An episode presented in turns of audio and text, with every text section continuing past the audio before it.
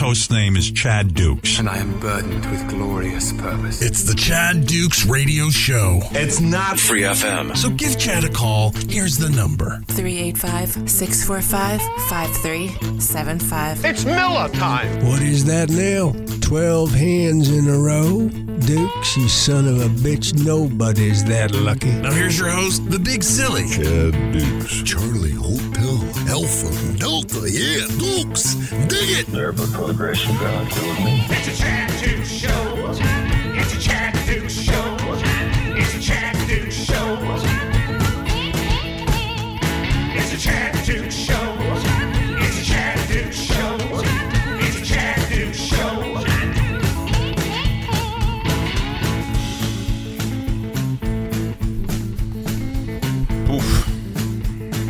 A good day to listen to, to this show. It's a Chad Dukes show. It's a Chad Dukes show. It's a Chad Dukes show. I ain't gonna be talking about all that. It's a Chad Dukes show. It's a Chad Dukes show. It's a Chad Dukes show. Good lord. I'm always amazed by like the shit people feel comfortable saying to each other. I logged on to Twitter for 30 seconds today. Said, uh, no thank you. Prefer dick jokes. Talking about video games. Making fun of grimy. That's uh that's what I'm interested in doing today. I came in and Tor was like, Oh my god, did you say the Wizards trade? I was like, Oh god damn it. Today would have had to been me going in and pretending like I care about that, and then taking calls from the three people that do care, and then getting a 0.9 share for the segment because that was that was the worst part about doing sports talk radio in DC is that you're doing sports talk radio, so something would happen with the Wizards or the Capitals or a team nobody really cared about. Sure. And you'd have to go in and cover it, even though you knew nobody really cared about it. Like you knew that it, you'd still be better off talking about Dan Snyder or Dwayne Haskins or Donovan McNabb or Kirk Cousins or whatever it is. Um, knowing that you know better, but knowing that it didn't matter. Um, So you didn't think people cared when Jay Beagle was uh, released from No. the? No, I don't, Tor. I don't think anybody cared. Oh, I think twenty thousand people cared. Sure. You know, out of a city of six million or whatever it is. Um, yeah, I, di- I never, uh, I never got that part of it. It's like, oh wow, the wizard. Who who cares what the Wizards do? well, they picked up Dwight Howard. That was that that, that that's a big that was the a big wi- deal. people knew who Dwight Howard's name was. Like you get some calls out of that. That's true. But like, what I would do, I would remember going into the program director's office. I'd be like, the Wizards don't even get a point one share when their games are on TV. Like, why? I'm, I don't have anything against them. Like, I grew up a Bullets fan. Like, I was a Bullets fan when I was a kid. Like, that's that's my basketball team. If I were the other, but but like, like nobody cares at all. Like, why do they? Why do we pretend? It, it's very weird. It was a very it was a very fine line to try to walk, but uh, just happened. It towards like, can you believe it? I'm like, uh, yeah, I can believe it. I absolutely. The Knicks did something. Oh, they made a big flash. It's been 40 years of that. uh, welcome to the program, everybody. There will be no NBA talk, uh, and there will be no Roe versus Wade talk. We got a deal here, Wade. Um, unless you want to talk about getting that true coat for the God, underside. he's fleeing the scene. Well, do you want the inventory? Doesn't he go out and he fucking like he's supposed to go out and count all the trucks, and then he just gets in his car and drives off? Yeah. Oh, that's fun. And then he ends up fucking trying to jump out the window of a fucking five and dime hotel as the cops are dragging him back through. His wife ended up in a chipper shredder. All right, it is uh, it is the Chad Duke Show. Thank you so much for checking out the program today on this uh, beautiful Friday. And I know you know what, Tor, I didn't get a great night's uh, sleep last night, and uh, there's a bunch of bad news. Everyone's screaming at each other. Everyone's mad and upset on either side, on any side of anything that's going on right now. And I can think of only one thing that'll put us in the mood that we need to be put into, and that is the greatest Friday song of all time. Friday, Friday, got a G on my day. Hallelujah, hallelujah, it's Friday. The weekend's here and we'll have a kid of me. We'll relax, hallelujah, hallelujah, and take off our slacks, hallelujah, hallelujah, and sit around the house in our rotten underwear. Hallelujah. Of course, Tor and I wrote that song um, and recorded it for Fridays here on the show, which is always a very special time. It's the time we get to step out from behind the blast glass, that protective shield that the uh, the SWAT team guy. There's always that one SWAT team guy that he has. I like how he always has the pistol out front Uh-huh. and the shield. It's like, dude, just block the bullets, please. Like all, all of us with the machine guns back here will take care of everything.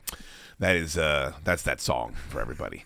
Oh, we no no we come out from behind the paywall and then people can uh, see us in our true glory. Oh yeah. Yes. Um. All right. Uh, what do you got? Any big plans this weekend, Gigantor? Uh, I don't believe so. I go buy a new tire today. Okay. It's tough for me not to, to hang myself. If I were you, I would definitely hang myself. I mean, you got nothing going on, and like you do this, which is awful, and then I like it. somehow the other job is worse than this one. And every time I talk to you, you're like, I think maybe I'll buy a tire, and I'm like, oh, what an awful weekend. Like I have an awful weekend plan, but it's way better than your weekend. It is, but I will say this: I did kind of get a bit of a rush yesterday, actually being able to successfully change the tire. Well, I offered to help. I was, but you seemed um, and uh, my my uh, for those of you that don't know, Tor, I guess, ran over a curb. Yeah, blew his tire. Very stupid. Very, you know, like he is, a very ogre like. Yes. And uh, I said, "You want me to help you change the tire? It's easier with two people." He's like, "I got it." So I was like, "Okay." I was like, "I figure you could pull the car up and hold it up, and I'll just unscrew the lug nuts, like like like Herman Munster." Um, and then I went over to the shop because my wife was going home because uh, someone was coming over to, to work on the, the store, and she called me. And she said, "Do you know Tor's over here? Because she parks in the same parking lot that Tor does. Yeah. Do you know Tor's over here changing a tire?" And I was like, "Yeah, I offered to help. He told me to f- fuck my mother." And he's like, "He's really locked in." I'm like, oh, "Okay, yeah." He seemed like he was kind of actually looking forward to it. Uh, were you looking forward to changing the tire? I needed to know that I still had that club in my bag. uh, Okay. because I, I, I do think it's something that everybody, no matter who you are, needs to be able to do Well, it's that. not that hard. I know it's not that hard, but Do you, do you have the full size jack, or do you have that little generic one they give you? with it the got car? the little generic one, but it, it- it's it's also there's like a special port for it in this yeah, car. that- that's that, the that most. it up. That's the most difficult part of, and I don't know why like car engineers do this, but the way that the, it, no two are the same. Yeah. like they've got to engineer a way to lock that jacket and then the spare tire. And the, the brackets are always different. It's always okay. I got to pull back this carpet. Oh God, I got to remember how this goes back in here. To me, that's always the most. And then you're always terrified because I don't know if you watched the same video I did, where someone's jacking and jacking and jacking, and they have the jack in the wrong space. Yeah. and it just goes like right through the gas tank or something. It, it's just you're like, oh, is this bending the metal? You're like, oh, this is the wrong space. Let me take it back down again. There's usually a little notch on the uh, what is it? Transaxle? Is that what it's called? Not the transaxle, whatever that cross beam is. I know, you- yeah. I don't know the proper terminology of it, but there's usually a little place that says it. But yeah, you do feel, uh, you know, you at least you feel like maybe you're not completely worthless. Yeah, and then I time. went and bought a, a spicy bite from 7-Eleven to, Oh, to why celebrate reward my, reward to yourself? celebrate my accomplishment. I was getting a little more air in the tire. Ate that spicy bite, and then the, uh, the spare tire deflated underneath the uh, immense bulk. How'd you know? Yeah. Do you have the donut on it right now? I have the full size spare. Oh, okay. Yeah. See, then you're a more industrious. When I had a full size spare when I was your age, I, that just became the tire. I just I had that happen a couple of times. I was like, oh, well, that's my tire. Now we're driving around. Hopefully, we're fingers crossed. I know that if I don't do it today, then I will be. It just fades into the I background. just fa- I'm like, oh damn, flat, and then I open it up, oh flat. Carolla's got a good line about that. He's like, if there's a coffee mug like rolling around on the uh, the on the um, the passenger side of your car, if you don't grab it the first day, it just becomes part of the car. Yeah. And I, I got shit like that. I got piles of like mail and shit in my house that have been there for weeks, and I'm like, it's just become part of the background now. So you're right about that. You gotta you gotta get after it. Now you are you gonna buy a new tire? It'll likely be a used tire. Oh my god, dude! It's just fucking. Do you ever? well, I'll see what my guys have. Do you ever think you'll part with a buck? Like, do you ever think is there anything that that is worth you investing a couple dollars in other than a forty-five dollar pastrami sandwich? that, that see, that's the part where I don't have any sympathy for you, and it's the part where like we always bust Jimmy's balls about like how poor he is, but like until he stops smoking cigarettes, like I don't really feel all that bad for him, Right. Because like you're poor when it suits you, and then when you're when it doesn't suit you, you're rich. Correct. Because if you went up to anyone throughout all of time and said you can either drive five feet and have a sandwich for eight dollars, or it's going to be thirty-eight dollars to have it delivered to your house, and you told them that the person paid the thirty-eight dollars, like, well, that's the richest person in town. That's probably the the the guy that owns the plantation, you know? Yeah. And that that's why I'd ever like when you're doing all your cheap shit. I know you're not dedicated to it because you still do the thirty-eight dollar pastrami sandwich. That has been, I, I will say this, cut down astronomically. I don't believe you though. I- I don't, I don't believe you. So you what? You're going grocery shopping? You told me you don't grocery shop. I've been, I have been going to the Teeter more. I've been just buying a bunch of uh, cold cuts. It's cold cut city, and then I saw what Ben's happens rice. with cold cuts in your parents' house. They just sit in there and you order pizza. Well, that's because my parents fed me and also enablers. So, okay. so yes, All right, they enable you. yes. All right, clearly. So you're you're telling me you don't. When is the last time you ordered DoorDash? Uh, I'd say late Saturday night. Okay, so it hasn't even been a week. No, but it would have right. been already before. Yeah, but you Take should be like with the situation you're in. Like you won't buy a new tire for your car. Your pitch count should be once a month. Like that's the pitch count you should be on for Uber Eats. Yes. Like I'm so hungover I can't get out of bed. I've got to have a big sandwich delivered to me or I'm going to die. Right. Like that scenario. Th- that's normally what it has been, and then sometimes you These get I- lies. I, are lies get caught into the vortex, and then it becomes more more. You told me, and this is where I lost all respect for you and all your friends, Sure. that you uh, guys were on your way back from the club, and instead of just stopping off, like guys have done this for for as long as civilization has been around. Yeah. you're on your way back from the place where you've been trying to have sex with girls. They want nothing to do with you. obviously. You go to the diner, or you stop off at the fucking Ray's Hellburger, and you you pick up the food, and then you either eat, you're out, and you regale yourself. We used to go to the Denny's right down the street from this fucking place, or IHOP, or whatever it would be, uh, the Towson Diner. Right. And you eat your pancakes, like, oh, I, I thought I had that number, and oh man, all right, well, let's uh, hold on, let's, do we have any beers left in the house? You guys order Uber Eats, so it's delivered to your house by the time you get there. That's an abomination. We'll be in the Uber. Yeah, Who's will be? the the me and the Bro Dogs will Oh. be in the Uber, and then it'll be all right. Let's have it meeting us. Meeting us By as soon Uber, do you mean you, you mean Razor scooter? not No? not the Razor scooter. right, fair enough. the Razor the, the scooters have increased in price as the Oh, Ubers have. Well, everything else haven't. of course. Because like, like I mean, like, you know, it's hardware, and you guys are probably pretty hard on them, on those Razor scooters. I get out the way. Dude, have you seen the Uber drivers that are driving Teslas now?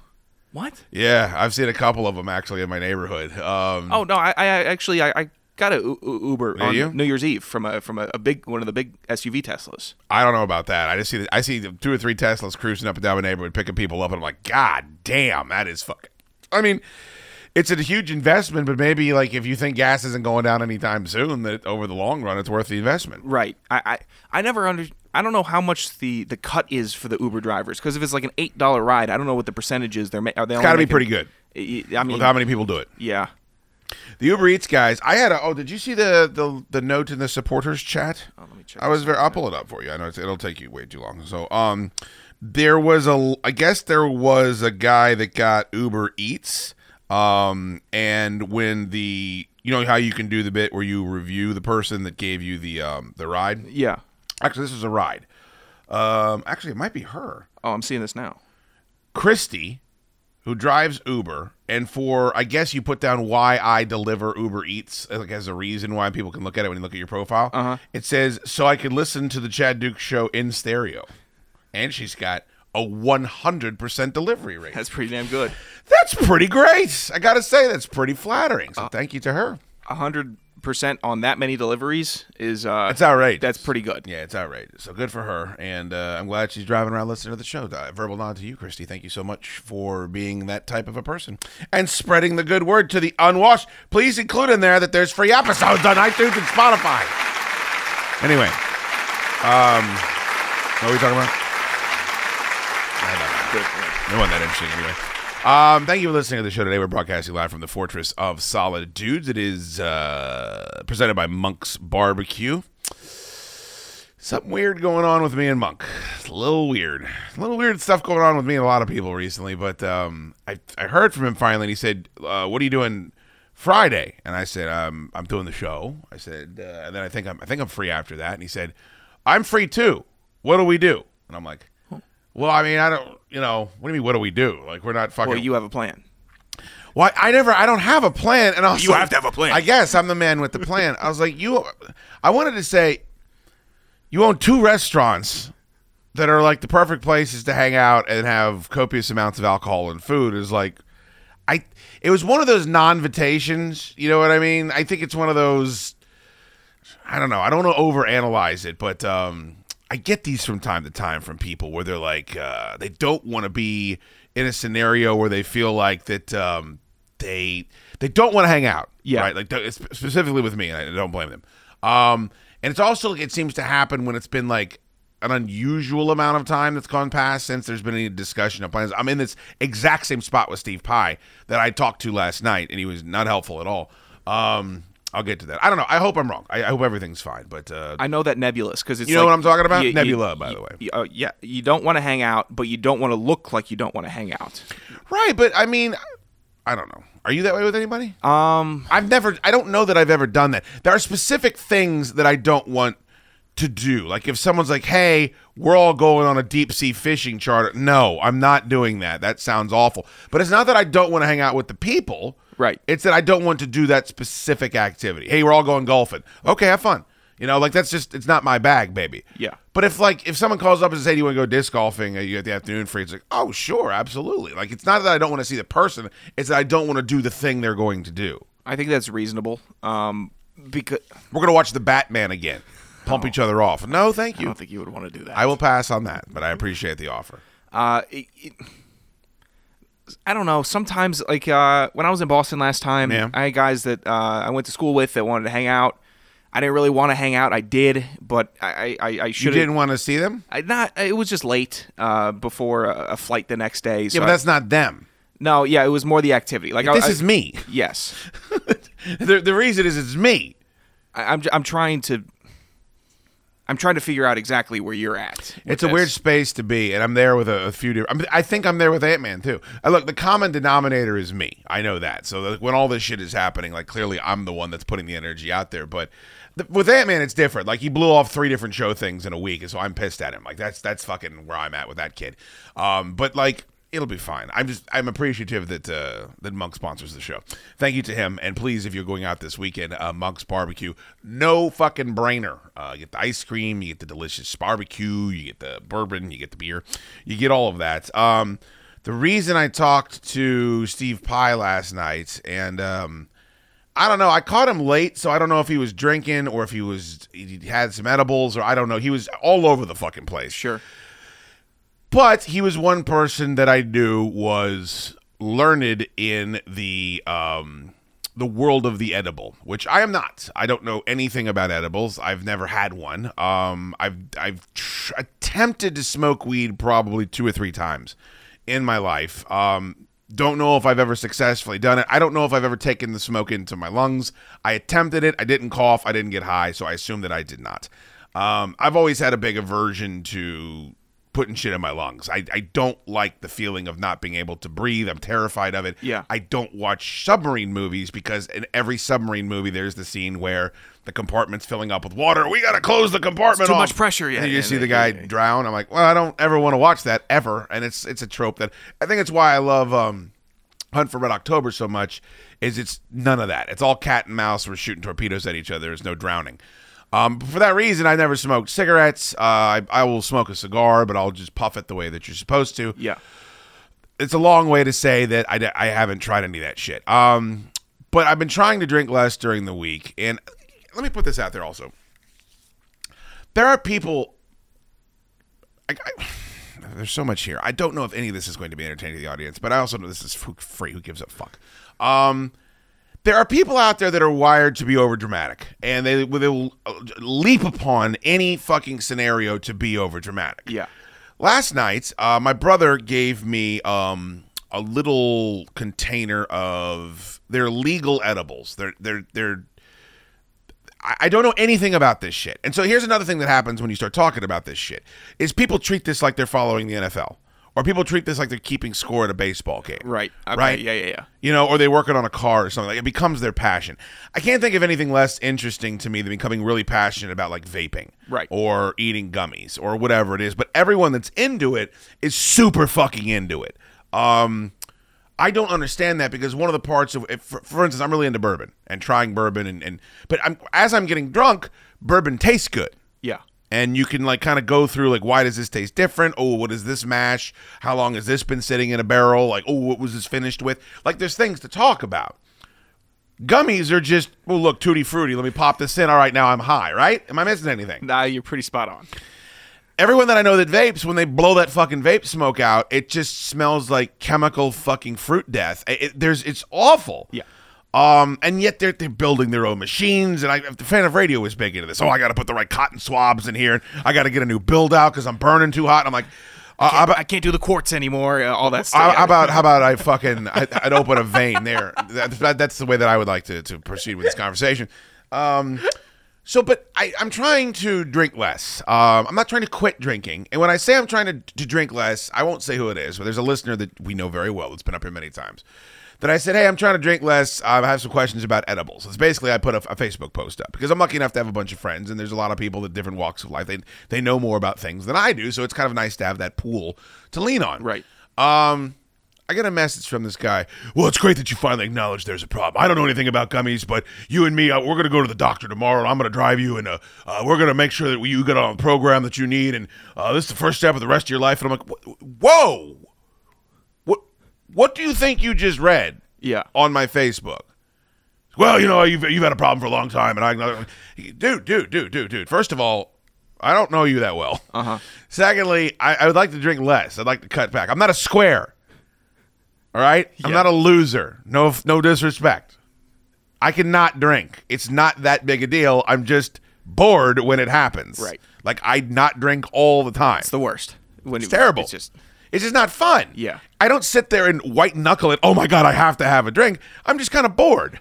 You know? Yes. I enjoy video games more when I'm drinking. I enjoy movies more when I'm drinking. oh, they're so great. I enjoy sitting on the deck more when I'm drinking. What are you just gonna sit on the deck? I've, I've never once in my life gotten up and said I got to have a drink. I, I've never once at work said, "Oh Jesus Christ, if I just have a drink." I've never drank at work. I, I mean, it's just like I get it. There's different definitions out, but there's just people that are wired like, "Oh, yeah, we got to get you to a program." Blah, blah, blah. No, no, no, no, no, no, no. My problems aren't your problems. Um, I would like to during the week when I am. It's Tuesday, Sure. and I'm like, I shouldn't have six beers tonight. You know, I sh- Yeah. that's not good. Not good calories, sugar, all of it's not good for my liver. Like I just shouldn't do it. But I'd like to take the edge off. You know, I'd like to chill out. Brain kind of runs wild at night sometimes. I'd like to be able to just mellow out. Yes. And that is what I hear eating an, a, a weed gummy is like, is that you just kind of mellow out. But for me, I'm kind of high strung. So I've got, I have physical anxiety. Like I have anxiety that manifests itself that is so convincing that it will convince my brain that I'm having a stroke or a heart attack. Or I have manifested COVID symptoms. I have manifested headaches, tumors. I, I went through about two or three months where I was dizzy and blurred vision. And I had every symptom of a brain tumor in the world because I read about brain tumors, Yeah. where somebody died of a brain tumor. And then after two, it just went away. Because my mom had the same thing. My mom saw a video. She told me once as a kid, she saw a video of a kid in an iron. Do you know what an iron lung is? Oh yeah, yeah, yeah. She saw a video of a kid in an iron lung and she couldn't breathe for two months because she was positive she's going to end up in an iron lung. Whatever this superpower is, all it does is ruin your life. Uh, but I have it. So I don't want the paranoid, fucking crazy weed shit that, that I've heard about my whole life. Yeah, the face melting, can't move out of your bed. I don't want Oh, that. Yeah. I, I don't want to end up at Debo's pigeon coop. Like I want something where I pop a little gummy and you're just like, oh, this this isn't better. Yeah. I'm feeling a little bit more ch- laid back Just floating around a little bit. kind of like a Xanax. You know, I, I have a prescription for Xanax if I'm having a, a panic attack. I do not like to take them. I probably take one a month. Um, if I feel like if I'm going to come in here and I'm like, oh, I've had too much coffee and I got to get through the show, and I don't get high off of it, it just barely it makes me feel like I think the rest of you feel like the rest of your lives, Right. Where you're just kind of walking around like Tor, buying used tires and fucking eating spicy big bites for seventy five bucks. Um, so that's basically what my set of circumstances was, and I was hoping that there were people that knew about gummies uh, that could maybe at least point me in the right direction. Whew. One of the bigger mistakes I have ever made in my life, and and and it, you know that the meme the the the Ron Burgundy wow that escalated quickly Yes. where he's drinking the beer. Not, not over five minutes. In in ninety seconds, it was World War Three on my fucking uh, Facebook page. And here was the part that was the most. First of all, all bad information. Just people sending me to websites that are just like they're clearly in China. Like It's just no one is like, okay, look, this is because I know there's two different types of weed. I know there's CBD and THC. I know that I've had as many people tell me that CBD does nothing. It's a gimmick. To as many people say they use it every day. I know I've had as many people say, "Uh, indica is what you want for a." I've heard body high and head high so many fucking times, and I keep saying the same thing. I'm like, I'd like something that's kind of like a Xanax, you know? Yeah. It kind of operates the same way, just to mellow you out, bring you down a little bit. I'm a little high strung you can't cut through everyone else's bullshit and everyone is so it's like trying if i came up to you tor and i said uh, not you, but let's say um, Grimy. Yeah. I said, Grimy, who's the best team in the NFC? Uh, dog, it's the Eagles. And let me tell you what. No, no, no. You root for the Eagles. Who's the best team in the NFC? Jalen Hurts. like, if they could only bring James Thrash back into the fold, they would thrash the rest of the league. Uh, no, no, no, no, no, no, no, no. Not who's your favorite team. Who, who, who do you think is the best team in the league? Dog Todd Pinkston, like he was so underrated, and he had like that coffin corner, go up and get the football man, dog mentality. But by the way, in sports talk radio, if I heard dog mentality one more time, that was going to be the end of me. Um, Grimy would be incapable of telling me who is the best team in the NFC because Yeah. he's just going to tell me who his team is. Right. That's weed people. Like whatever they're doing, you need vape pens. I don't want to smoke. I don't want to smoke. Well, you got to get a vape pen. Well, I'm not going to do that. Fuck all that chemical shit. You just got to get a bowl and I'll get you a bag of weed. No, no, I don't want that. I want a weed gummy that takes the edge off a little bit, that doesn't get me all crazy. They only care about what they care about. Yes. Because they want someone to, to smoke with, with them. I don't. They want to be right. Yeah. I think that's why people scream about their phones. I think that's why people scream about their cars or their their video game systems. They're terrified. Like if I spent five hundred bucks on an Xbox and I think the PlayStation might be better, well then I'm just angry the whole time. Right. And the way that I compensate for that is I just scream at the top of the mountain You that the lash Xbox out. is better. Yeah. Right. Um, it used to be like Mopar and Ford versus GMC, but now men are women, and, and we don't argue about masculine things anymore. We all mas- we we all argue about you know which cellular telephone brand we have in our pockets, and that gives us our identity because we have no identities. I digress. Um, so that the, the the war breaks out. Then I have, and I'm not going to say this guy's name, but he's very nice, and he's been up in this studio. He actually gets on my fucking page and says, You shouldn't take weed gummies. You should go to the doctor and get on some prescription medication. And I said, That's the last thing in the world I want is to take more prescription medications, uh-huh. especially any mood altering prescription medications that I then would become reliant on. Like, I. That's the last thing in the world. Like I have to take blood pressure medication because I'm a big fat I think I don't want to take anything else. And I had three or four of these guys. You need to go to the doctor and get on prescription medications. Fuck those weed gummies. And I'm like, "Wh- what? Like, if if I can take this thing that I can buy, first of all, I don't have to go to the doctor. Right. I don't then have to get a prescription. I'm not then paying some sort of gigantic fucking pharma syndicate out there. Like I've extricated myself from that. I I, I didn't think there were any people left that were still like, nah, man, you need to get Vikes, you know, or you need to get on Lexapro, or like, isn't that doesn't everyone want to be off that stuff? Yeah, I, I don't see many people saying I want to get on it. it ain't true. I saw it last night, and it's it was not only perplexing, but honestly, Tori it was it was sad because I'm like, oh, we're just how we're never going any further than this. Like, if there's still people, there's still people out there that have a problem with weed gummies, and I'm like, how, how in 2022, like, I don't want kids to take drugs. Like, I, I I'm worried about lazy kids getting on weed and then making nothing of their lives. But how can you look at Joe Rogan? who's been on Wi- J- Willie Nelson. I mean, go down the list of Right. fucking people that've been on smoked weed. Look at Jay Chandrasekhar. All your favorite role models. Every, everybody you've ever liked that's ever created anything you liked drinks and does drugs. I, I mean, I don't know. My brother does an acre of cocaine. He's able. He's able to fucking operate. You know.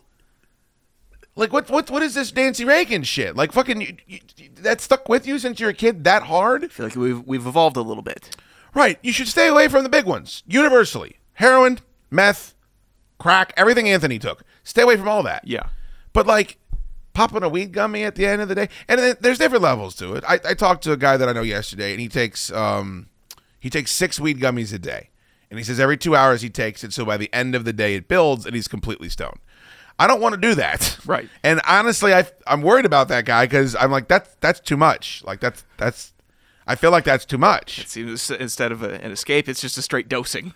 Yeah, you can't get through life. Yeah. Um, now, he's successful. Sure. Um, and his body constitution is different from mine, so maybe maybe that's the way it works for him.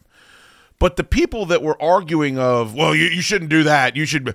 Uh, you, there was um some sort of inhibitors. I don't know what they're called. People kept talking about them, where it's like it blocks off certain fucking chemicals from being released in your brain. It's a pill, and um, it you know they're saying I'm I've been on these things for 20 years. I'm like I don't want to be on those things. Yeah. like I, I don't want to not you know, as much as this baggage sometimes is painful, I still want to be me. Um, I, I want on a Tuesday night, instead of drinking six beers, to pop one of these things and sit down and watch Sleepy Hollow like I did last night. Yeah, the goal is to be as human as possible, but if you That's want right. something to kind of just, Yeah. you know, take you away a little bit, that's what you want. And I don't even necessarily want to be. I don't want to be taken away. Or- or- I want to be. I want to be me, but me without all the dumb shit rattling around in my heads. Like just- I want. I want. Um. Remember, we talked about this a lot, but you remember? Um. There was those sodas. It was C two and Pepsi Edge. They weren't diet sodas. Fifty percent sugar. That's what I want. I want fifty percent sugar dukes on Tuesday through Thursday night. Okay. Yeah. You know, Mondays I'm fine. You know, it's Mondays. It's like, oh, we're covered. What a weekend! That was a blast. All right, to bed. What a day. Tuesday, I'm like, ooh, this is this is a boring day. this real boring day we got going on here. Wednesday, like, ooh, that weekend's still far that far. Thursday, I could get away with it, but I'm gonna hit it real hard Friday and Saturday night. I probably shouldn't. That's the pocket. Tuesday through Thursday, I'd like a little little something I can pop where I could just sit there, watch some episodes of Frasier, and then get a good night's sleep. Yeah. That's basically what I want. I don't think that's too much to ask. Maybe maybe do- you just got to go to that. There's a place that opened up right down the road. you know how annoying those fucking people are. I know, I know. I gotta find a good one. I gotta find it. Here's what I gotta find. I gotta find a Dempsey Hamilton or uh fucking uh, Jimmy from F3 Tactical.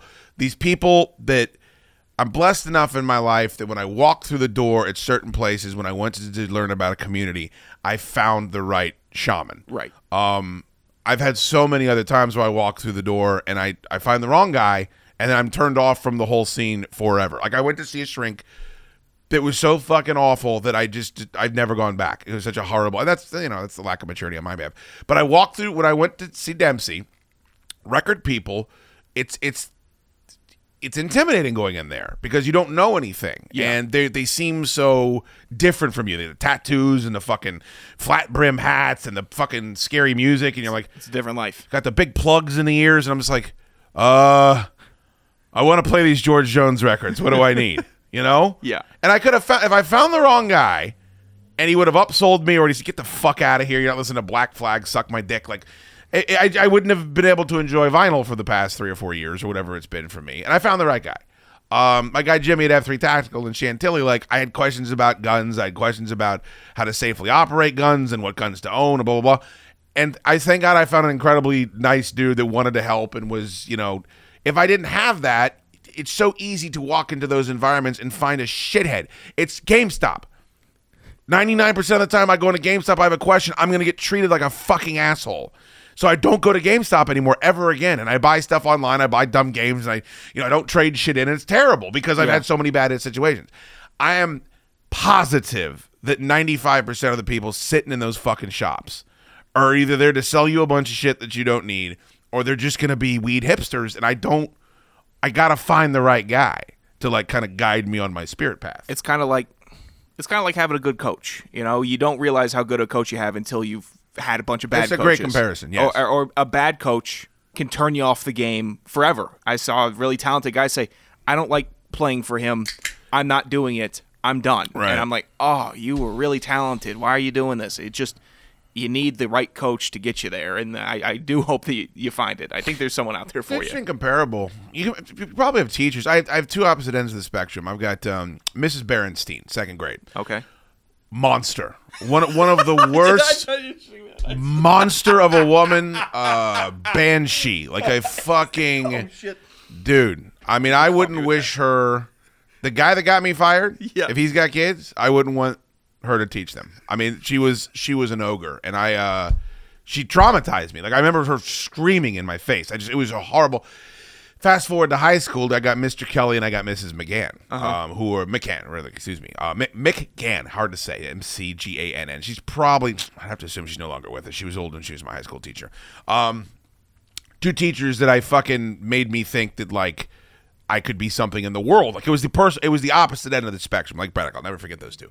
Um, and for weed gummies, I don't want to compare them to your formative years. Uh huh. But it could be the difference in it's not just I like music or I like target shooting or I like um you know whatever it is you want to get into woodworking. It's a quality of life. We're talking about dealing with depression and dealing with fucking, you know, trying to improve your health. I think These are real issues. Right. And like if you can find somebody that can put you in a spot where you ease some of that burden, I don't know how much that's worth. It's it's worth probably more than you'd be willing. I mean, as much as you'd be willing to pay. Um, and so it probably was my fault for going on Facebook and just throwing a. f- It's like when they lower that cow into the Velociraptor pit in Jurassic Park. You That's just know what's going to happen there.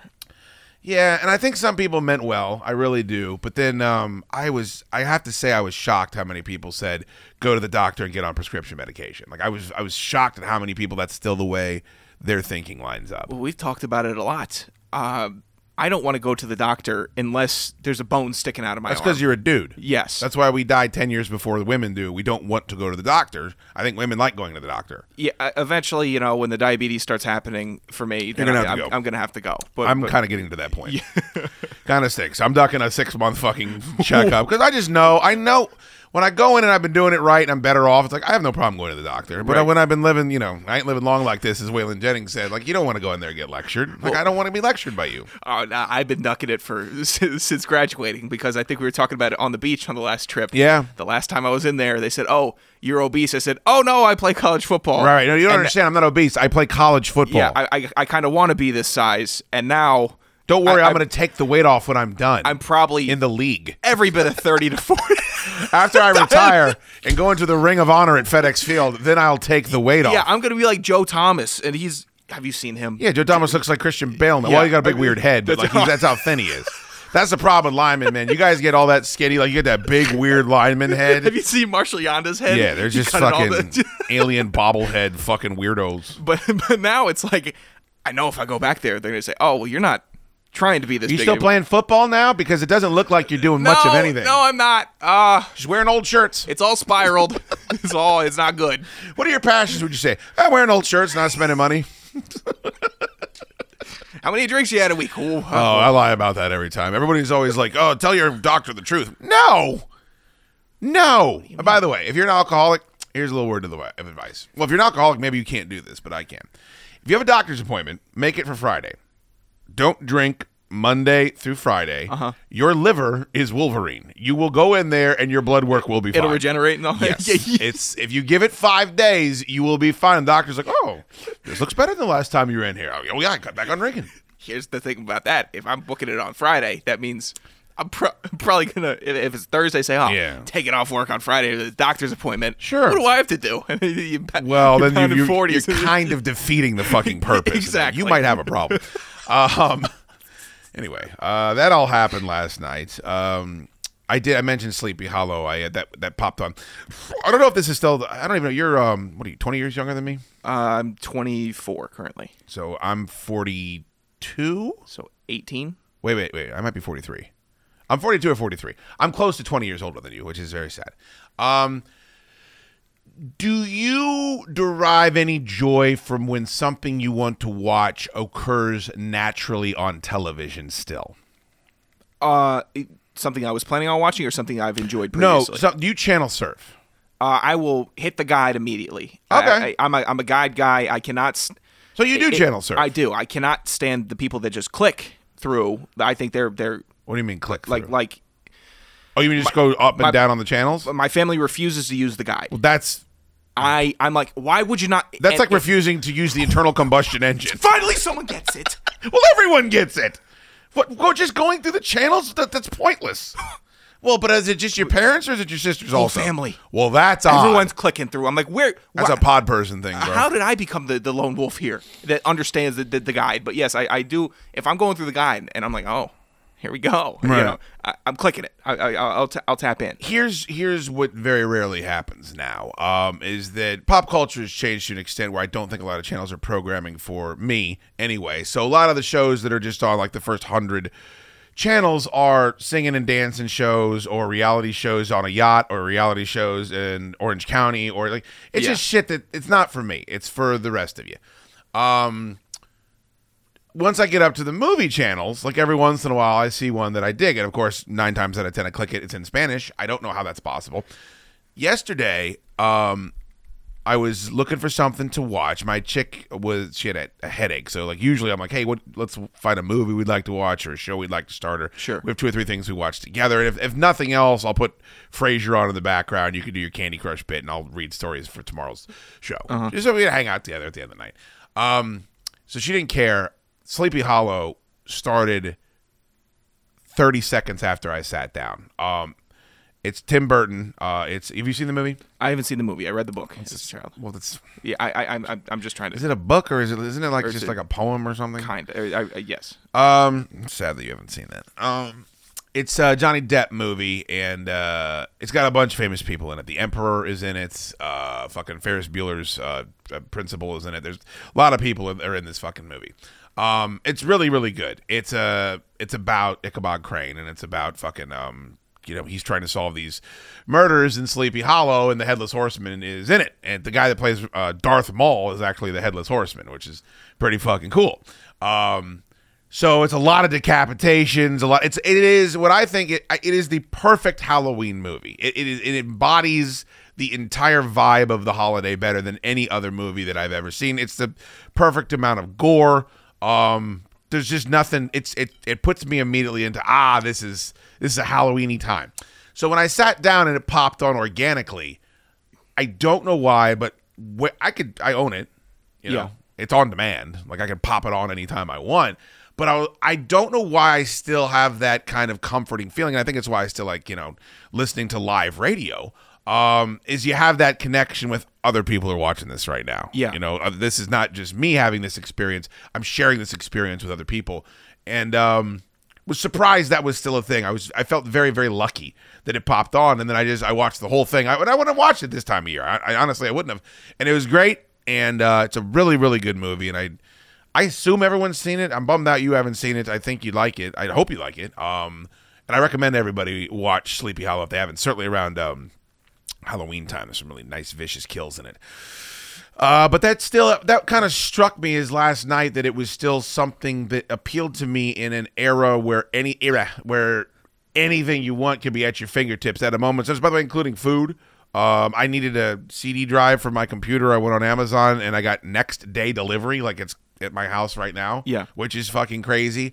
Um, I don't know why that's still an, as an itch that I like to scratch of watching live programming, but it is. It, it was also very clutch that he caught it as soon as it started because with the with the radio thing, Never happens. If you hear a song that you really like, if you change to it, it's so much better if you get it from the start than Yeah. like halfway through it, because you're like, oh, you know, I, I wanted to hear the whole song, and, and it, oh, I don't know, it almost feels like it's it's like oh this was made for me you know this is they they did this for me it's a weird little narcissistic way to, to view it but like oh they programmed it for me and I, i'm enjoying this and then also other people are enjoying Sure. it so it, it is it's it's i know exactly that feeling where you're like oh they chose it for me.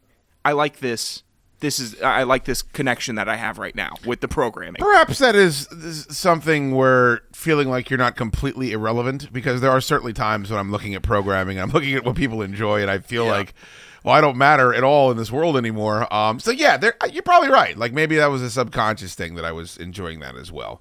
Um, I should have plugged this at the top of the show. Uh, we have hats for sale. Uh, Chad Dukes Show hats. They are available on CommonwealthDryGoods.com.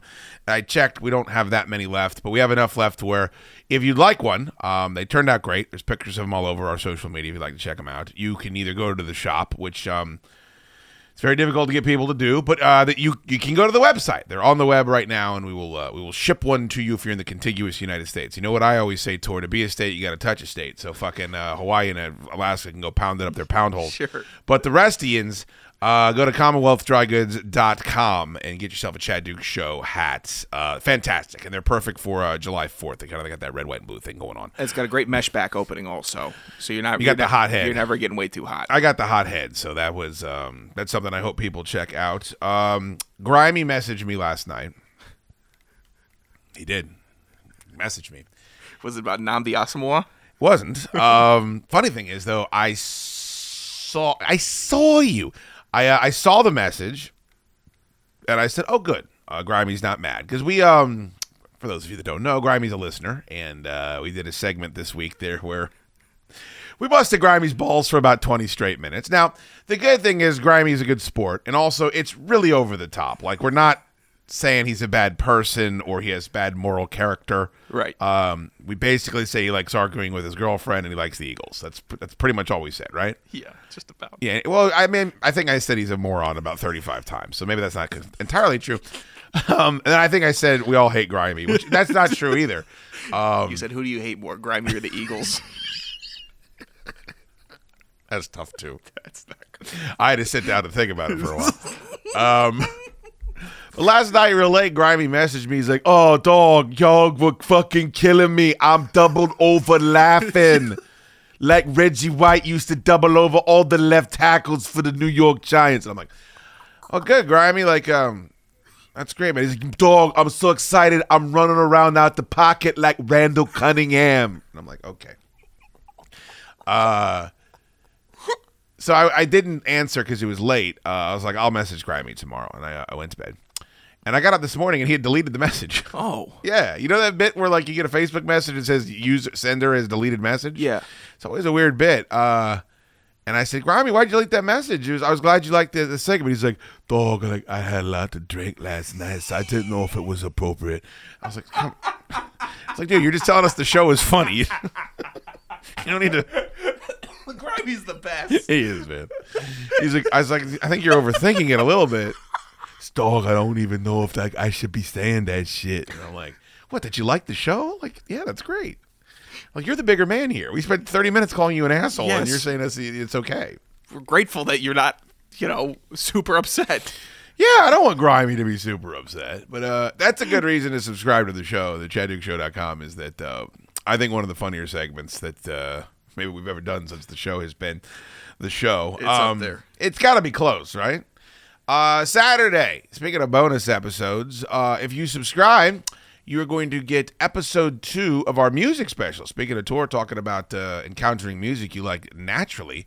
Uh, Drinking on the Deck is the name of the show. Tor joins me for the episode this time, and basically it's me curating a playlist for you having a couple of beverages um, outdoors, whether it's in your driveway, it's on the beach, uh, wherever you're at a resort, out on your back deck, wherever it is. Uh, it's warm and having a nice uh, Mexican lager outside with some uh, cool music, play, some cool tunage playing uh, is about as good as it gets as far as I'm concerned. So I tried to put together a little soundtrack for you to help enhance that. The, the first one went really, really well. Uh, people seem to really enjoy it.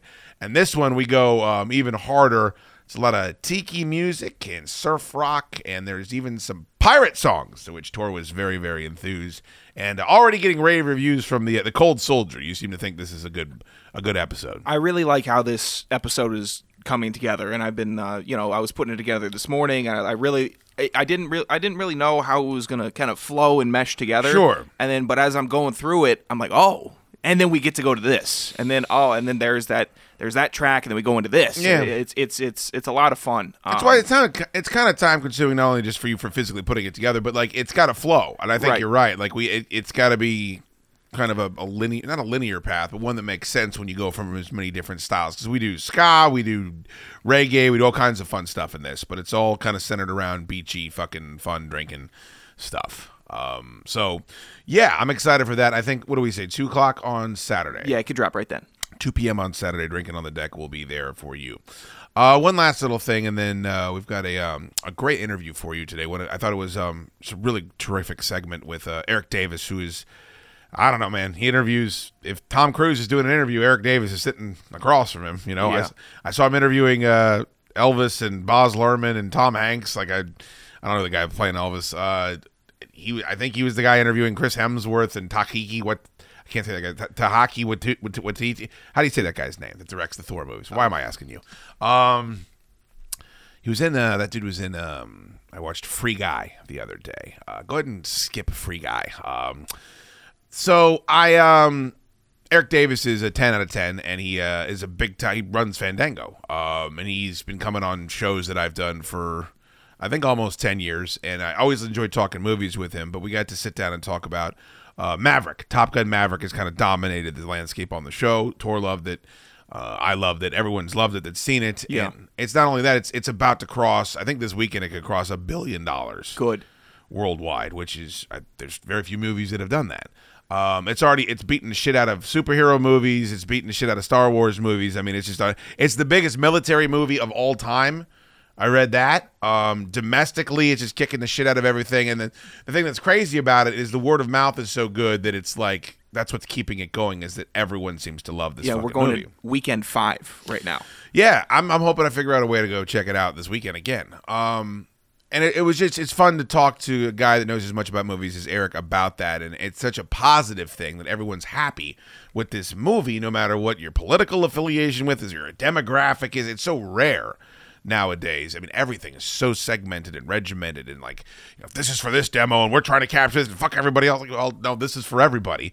Um, it was a fun conversation, and we had a we not just that, but we talked about uh, Black Phone comes out this weekend. What else did we talk about? All the crazy Flash stuff with Ezra Oh, yeah, Miller. yeah, yeah. Jesus, did you see the latest on that? I, I, I apparently, and again, I'm just this is what I read. Allegedly, he's in some house with like a woman and some kids, and he's armed, and the dad can't get a hold of them, and it's it's as fucking batshit as it possibly could be. And I guess uh, he's a they them guy, so um, the the the fucking debates about it are it's all the DC Marvel fucking crazy shit. There's race stuff, there's sex stuff. It's as messy of a fucking story as I have seen in a million years. And the, the one thing people keep bringing up is, oh, Will Smith slapped the guy and he got blackballed. This motherfucker. I'm like, I don't know. I think this guy needs to be in a mental institution. he's gonna end up a little bit worse than than Yeah, Will yeah. Smith. I'm really. I mean, it seems like it's a fucking escalating thing, but they've got this monstrous Flash movie that they got Michael Keaton to be Batman in and Ben Affleck to be Batman in, and now it's like, well, what do we do? Right. Because we got a crazy person whose movie that it is. Um. Accused of housing children on a farm with guns and marijuana. Ooh. Yeah, and like he's going around getting into fracases at fucking bars left and right. I mean, and every time he trends on Twitter, it is I, I I've click I click on it just for the on a car crash. It's like it's the messiest conversation Yeah. that you can possibly have. So um, we didn't really get into that, but I just kind of got into the fact that like, well, you know, if you're Warner Brothers and you've invested all this money, like, do you just keep pushing it and hoping he fucking, you know, goes into a cave somewhere and doesn't come out to, to give you bad press? I don't know. Um, it's a tough spot, but anyway, the uh, the interview with Erik Davis is um, a ten out of ten. So we, we have that for you today, just as a taste of what uh, happened this past week on the show. Yeah, Erik rules, and I I've listened to a lot of guys go on shows and talk about movies, and there's nobody that's been as good at making a point about a movie that I think that He's great. than uh, Erik Davis. He's really great, and uh, the rare thing is, is we always talk about Florio on the show and how he doesn't seem to like football. Um, you saw, you saw Florio got into it with Pat McAfee. what? You saw that? I missed that beef. Yeah. I'm, I'm, well, it was I'm one sided. McAfee was took the high road, but uh, yeah, Florio had a. I, again, Florio's always been good to me. Is that is he's a, I don't agree with a lot of the shit he says, and I don't I don't agree with. I think if you dislike football in the NFL, I don't know if he dislikes football. I think he dislikes the NFL quite a bit. I think you should get away from talking about it if you're that angry about it. But um, he's always been really generous with me, so I don't have a bad word to say about him personally. That being said, it was an it was a bad look. It was McAfee like retweeted a pro football talk tweet. I didn't even really understand it. And Florio said, Well, it's just a shame we can't be friends. We used to be friends on on your way up. You know, I was there for you and now you won't return my calls. And I was like, Ooh, it was thirsty as fuck. Um and then McAfee I thought actually responded well. Like he's like, nah man, no, everything's cool. Like, appreciate you. Fist bump. Like I just think we cover sports differently. Like it's exactly I think the way it, should have been handled. So um Oh yeah, I'm seeing this now. Okay, it's So not it's the a- best look. it's a little odd. It's a little strange for you know. I think you know, fifty year old man. Um, point being is that Erik Davis loves movies. Yeah. fucking loves movies, and um, it's refreshing because I think a lot of guys. It, look, I I can relate. I, I was talking about a bunch of shit that I didn't care for when I was on the, the radio, and uh, so I can relate to Florio's problem. I can relate to Luke Thomas's problem. Like I, get- I get it. Like you get oversaturated by this shit, um, and it becomes something you don't love as much as you used to. But somehow Erik Davis loves movies as much as anybody on the planet, and it's it's fun to hear that type of enthusiasm when we have those conversations. All right. So there's that. Uh, we'll play that for you, and then we'll uh, we'll come on back. We'll wrap things up. It's the Chad Dukes Show. On Saturday, July 23rd, Commonwealth Dry Goods is hosting Christmas in June and July. Be there to pick up the brand new Chad Dukes Show Rodcast CD, experience the magic of the Christmas blow molds, and you will also have the opportunity to guarantee yourself the right to the Chad Dukes Show Christmas bourbon, and that's only at Commonwealth Dry Goods on July 23rd.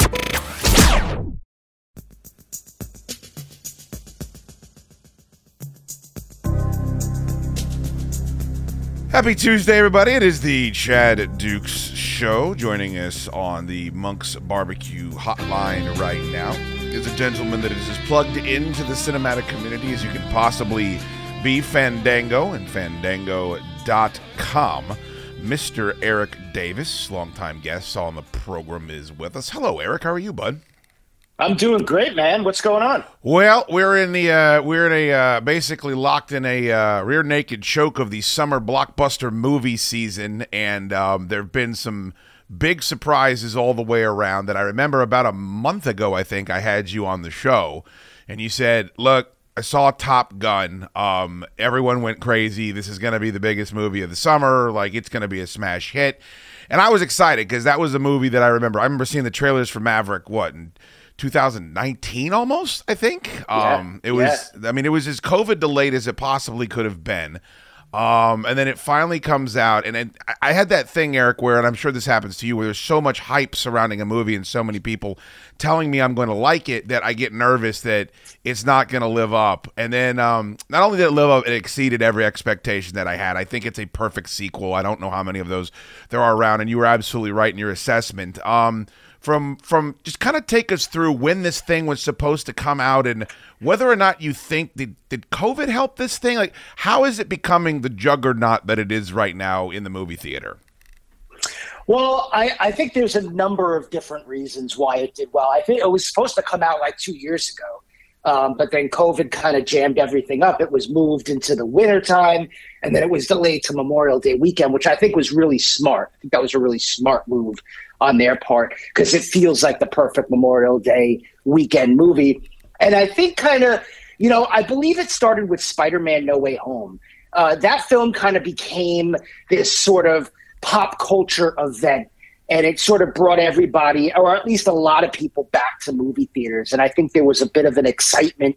Um, people remembered, oh, I remember how it is to cheer on a movie and, and have a good time. And, and I think that that kind of bled into Top Gun Maverick in a way, in that they had about a month of a buildup. You know, people like me kind of saw it out of Vegas at CinemaCon and were hyping it up and saying, look, this is a real deal. And then it just kind of went on tour for a month, and every audience that it hit had the same reaction. Uh, and then once it opened, you know, I think a lot of people were ready for it. Uh, but then I think the word of mouth on it was really strong, and that's why we're seeing these like historic holds um, in weekends. It just had its it's the second best fourth weekend uh, ever in history, beating even Spider-Man: No Way Home. And so what that tells you is that the word of mouth on it is strong. People going to see it are then telling their friends and family, "Look, you have to go see it." They're going back again. And so, you know, I think the movie just delivers. Um, and and when you deliver in that way, and you're not a superhero movie, so Yeah. you can get you can get all those audience members that aren't into the superhero stuff. Uh, it just combines for a perfect recipe, and and and we're seeing the success unfold in front of our eyes right now. I didn't necessarily put that together. I don't know. I'm sure you saw it, but when I went to see the movie, I saw it at the Alamo, and um, T- Tom Cruise actually had a little prepared statement before the movie came on, um, which I thought was real classy. He was like basically thanking people for going to see it in the theater because that's why they made it. And one of the things he said right before the movie started, he goes, "These are real planes. These are real boats. Uh, we're pulling real G's. These are real stunts." And I think that there's something. I've seen so many superheroes land. It's become a trope now. I mean, they use it comedically where they land with the the knee down, the the pavement explodes, they look up menacingly. I mean, people flying around doing stuff has kind of just become. It's in every single movie. It's in the Matrix. It's in all these. Th- this looked and felt real, and it was loud, and it was planes, and they were they were cool planes, and they had the, the planes that you remember from the original Top Gun. And somehow, I think with with that, it wasn't nostalgic. It was refreshing, and I and I think that that kind of was present when he has the moment where they don't think they can run the trial, and the Maverick comes in and runs the trial. Like I stood up and cheered in that movie theater. I'm like, this is I don't. It just felt new, even though it was. It felt familiar as well, and I think that's where they walked the line so magnificently in this movie. Yeah, I mean, audiences are smart now. You know, you, you could you know when it's a, in, it's shot in front of a green screen. You know when it's all computer effects is what you're seeing, and I think Tom Cruise did a good job in the last several years with the Mission Impossible movies, sort of, you know, educating audiences on where he's coming from. You know, everything that he does is going to be practical. He's going to wow you. He's going to put his life on the line to kind of give you an experience that you're not used to having in the movie theater. And so I think that is audiences are expecting that from him now. The plot of Top Gun is very simplified, almost feels like a Mission Impossible movie in that respect too. Christopher McQuarrie, who has directed the last couple of Mission movies, he came and co-wrote this movie with him. I know he was on set for it, so if it feels very Mission Impossible, that's why. You know, and I think you just can't underestimate a simple story told well with practical effects and stunts. I think that that goes a long way uh, in terms of you know doing as well as it's doing in in movie theaters because general audiences don't need to have to watch five or six other movies or TV shows in order to understand what's happening. Um, and we're having a lot of that these days. So I think it's just refreshing in that sense too that you could just go in and, and just have a good time at the movies. And we don't get a lot of those kinds of films these days. And so I think that's why it did well. And I think also people were just ready to get back. They were just ready to get back, all pack into a theater and cheer something on. And uh, and this film was uh, was waiting for them.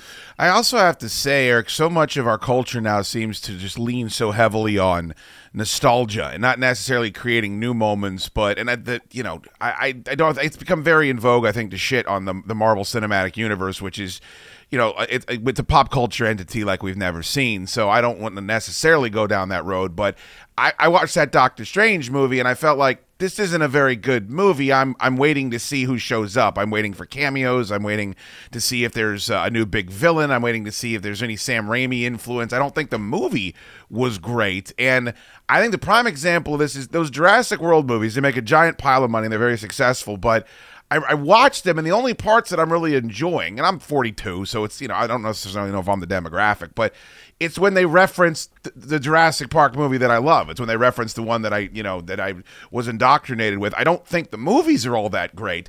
Th- this is kind of one of the first ones. I think maybe Ghostbusters Aftermath did a pretty good job of this, but I, I don't I, the nostalgia wasn't there just for nostalgia's sake and it, they would just dip their toe in the water. When they're in the bar and they're having the corny dialogue and I'm like oh this feels very Top Gun.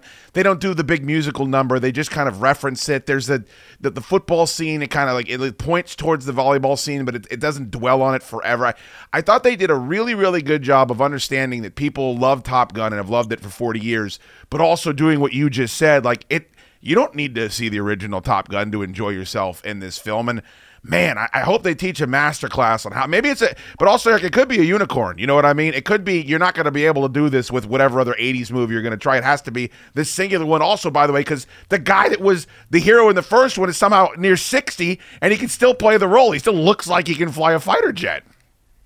Yeah, you know, it's all storytelling. I, I think storytelling is is really everything.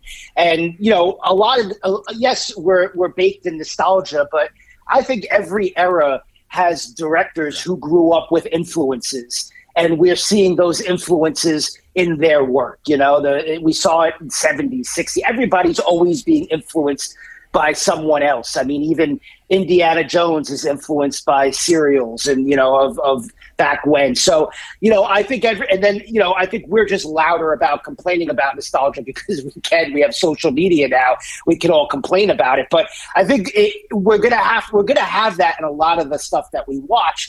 But we just have to find the right balance. I think that they find the right the right balance here of kind of nodding to what came before while also uh, delivering an experience that feels new and doesn't feel like it's just repeating what came before. I think another um, thing that did, did this really well is uh, that Cobra Kai TV show.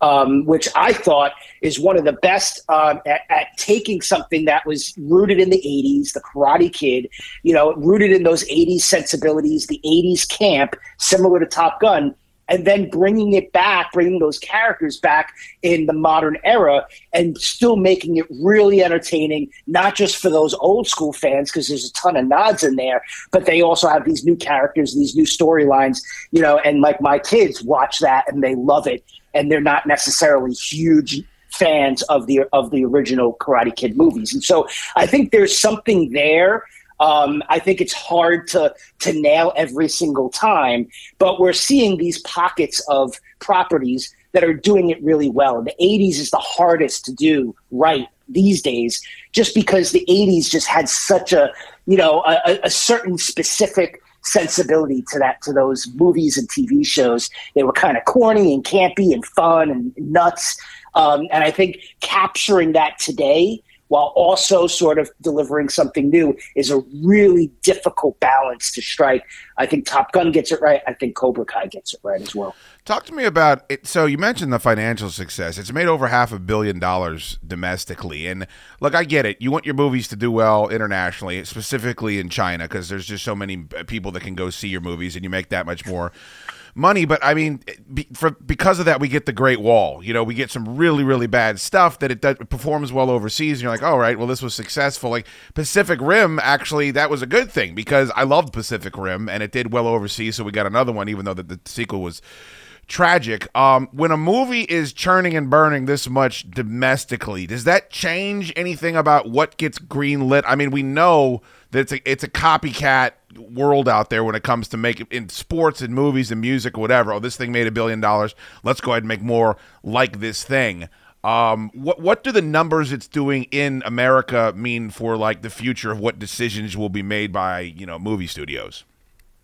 I mean, I definitely think people are going to, you know, look again at the 80s, you know, IP, the intellectual property, stuff that's familiar to people from the 80s. Uh, they always do that. I mean, it, it, it's it seems like that's always constantly happening. 80s, 90s IP is being kind of retrofitted. I think we'll look at more maybe kind of legacy sequels. I think that's the trend that we're seeing now versus reboots. I think a lot of people kind of got tired of just the remake. And so, like that Ghostbusters Afterlife is what you would call a legacy sequel. That le- the latest Scream movie is what you would call a legacy suit. I, th- I think there's actually a, a storyline within the Scream movie that makes fun of what the kind of film that it is.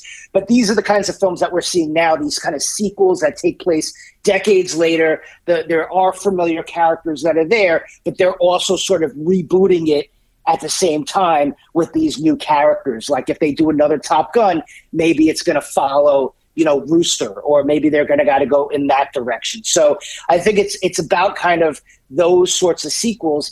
And then in terms of international, you know, I, they've been doing that for a while. Uh, studios know that those international dollars are are really, really important right now. And so you look at the last Jurassic World movie, they're off the island, and where are they? They're in like a bunch of different countries around the world. This movie, The Gray Man, that's coming out uh, on Netflix from the Russo brothers, who did the Avengers movies, uh, that one is, I feel like they're in 15 different countries, you know, and they have stars of the region in in the film, you know, with like small roles in the film. And so I think we're going to start seeing more of that um, and of, again, it's about finding that balance and doing it right and not kind of hitting you over the head with, like, oh, they're in India now. Oh, there's the big Indian star. This doesn't really feel like it belongs in the movie, but I understand they need to make money in India. You know, they need to kind of work it in so this way it all feels coherent. It feels like it's part of the story. It feels like it belongs there. So, and again, it comes right back to what I said it's all storytelling um, that I think conquers all. If you have good storytelling, um, then I think you can set your films anywhere you want, put anyone you want in them, um, because there's a good story and it's going to keep our attention. Um, Lightyear comes out. Uh, it's clearly dis. It made a pile of money, but it's disappointing. I think I saw in your tweet it's the lowest, like kind of familiar Pixar uh, debut that we have had. Um, how much is Jurassic Park did fine, by the way? how much is Top Gun now going to gum up the works for, let's say, Thor or Minions or any of these other movies? Because you know, I'll go to see five, six, seven movies in the theater during the summer, but I think there's a lot of people that are like, all right, this is the movie we're going to see, and that's pretty much it, especially when it's, you know, 20 bucks or whatever it is now to get a ticket. How much does it affect the rest of the business? Because, I mean, we're still in June. There's, there's plenty more big entities that are going to be debuting. Um, how much does it gum up the works for everybody else when this happens? Yeah, that was part of what I was saying because a lot of people, um, when Lightyear underperformed, they they said, "Oh, is this why?" Because they put their films on Disney Plus, and and so people are thinking Pixar about Disney. Plus, and I was like, "No, that's not it," because I don't think general audiences necessarily know that like oh it's a pixar movie it belongs on disney plus. It's a disney animated movie it belongs in theaters. Audiences don't don't really see that. Families don't really think that way. So i don't think the disney plus thing had much of an effect. If it had an effect it was on animation as a whole in terms of people thinking oh this is animated it belongs on streaming. Uh, but that's a whole different conversation. And i can't necessarily say that that's why because you look at a film like i don't know sonic 2 which isn't completely animated, but that did really well. And and the bad guys, I think the Universal movie did decently, and I think Minions will do well too. So um, I think families are going to the movies, but I think if anything, it is that Jurassic and Top Gun. You know, I look at um, the box office and and you know these all three movies are all right in there and Jurassic is definitely squirreling away money to for for that, that Lightyear audience you know those uh, uh, tween boys and, and even teen boys and girls. And, you know, I, a lot of them are going to see Jurassic. My nephews went to go see Jurassic. They didn't go see Lightyear, you know, and so because they want to see the dinosaurs. So I think that Jurassic definitely had something to do with it. It's funny, for each of these Jurassic World movies, uh, there were Pixar movies that came out uh, not not too far away from them. In the last one, Jurassic World Fallen Kingdom, they opened The Incredibles 2 before Jurassic. Uh, and and it did really really well. And then it battled Jurassic at the box office and finally beat it like five weekends in uh, because the Incredible, but the Incredibles two was like a long awaited sequel. It had this built in fan base ready and roaring to see it. You know, this Lightyear movie, uh, I think it had it, it had a lot. It had a lot to overcome. It had to explain what it is. How why isn't Tim Allen the voice? What's going on there? And I just think it was a little confusing for audiences where you know at these day this day and age you kind of just gotta you gotta you know know it you gotta really hit people and, and say this is what it is and and sell them right there you know dinosaurs back eating eating people that sells it right there uh, your family and friends are selling you on Top Gun every weekend, and so that's why that continues to do well. And I think the hold of Top Gun is definitely going to impact some of these movies coming up. Uh, once we get to Thor, it's we're a little bit farther away, but you know Tom Cruise isn't putting Top Gun Maverick on streaming 45 days after it comes out, No. like Marvel is. You know he's going to go the whole run, and uh, I think that is is going to be successful. So you you think he's he's in theaters all summer with this movie? Um, it's going to interrupt to some degree everything that else that comes out. I think. The two movies that immediately came to mind for me, um, and they're not as 80s as this one, but I, maybe Tom Cruise gets even more power now to do some of this stuff. Um, Minority Report and Edge of Tomorrow are just two fabulous sci-fi movies that he was in, and um, I love this. Does it? Do we see more just 80s stuff? Does it like okay, we can trust Tom Cruise because he can still make these movies? Like, do you think there's any chance for resuscitations of properties like that? You know, that's an interesting question. So it's like if it's not 80s movies, could we see popular Tom Cruise Yeah. movies sort of get sequels? I know The Edge of Tomorrow, I know they had been working on it. Um, I don't know where it's at right now, but I know that they were working on it. Minority Report, I think, is a super interesting one, and I'd love to see him and Spielberg, you know, come back with something there. I don't know what that relationship is like these days, but you know, Tom, with every movie that he's taking on now, he's kind of built up the audience to expect that this is an action movie. He's going to put his life on the line in some capacity, and so that is is a lot for him. And and he's he's shooting these back to back mission movies right now. When he's done with Mission Eight, um, what what where is he going to go? We we don't know. Will he return to one of these franchises? Maybe. Um, will he, I think there's going to be pressure to do something with Top Gun again. So I, I think you know the ball is in, is in his court. Uh, you know he con- continues to keep himself in good shape, but you know he's not going to dial. He's not going to call it in.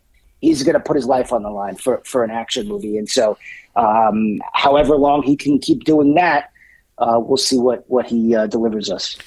Yeah, it's very unique. Um, where where does this air personally for you? I think it's. I say perfect movie. I don't know that you can compare Top Gun Maverick to Godfather or Goodfellas or whatever you think the perfect movie is, but I do think it's a perfect Top Gun sequel.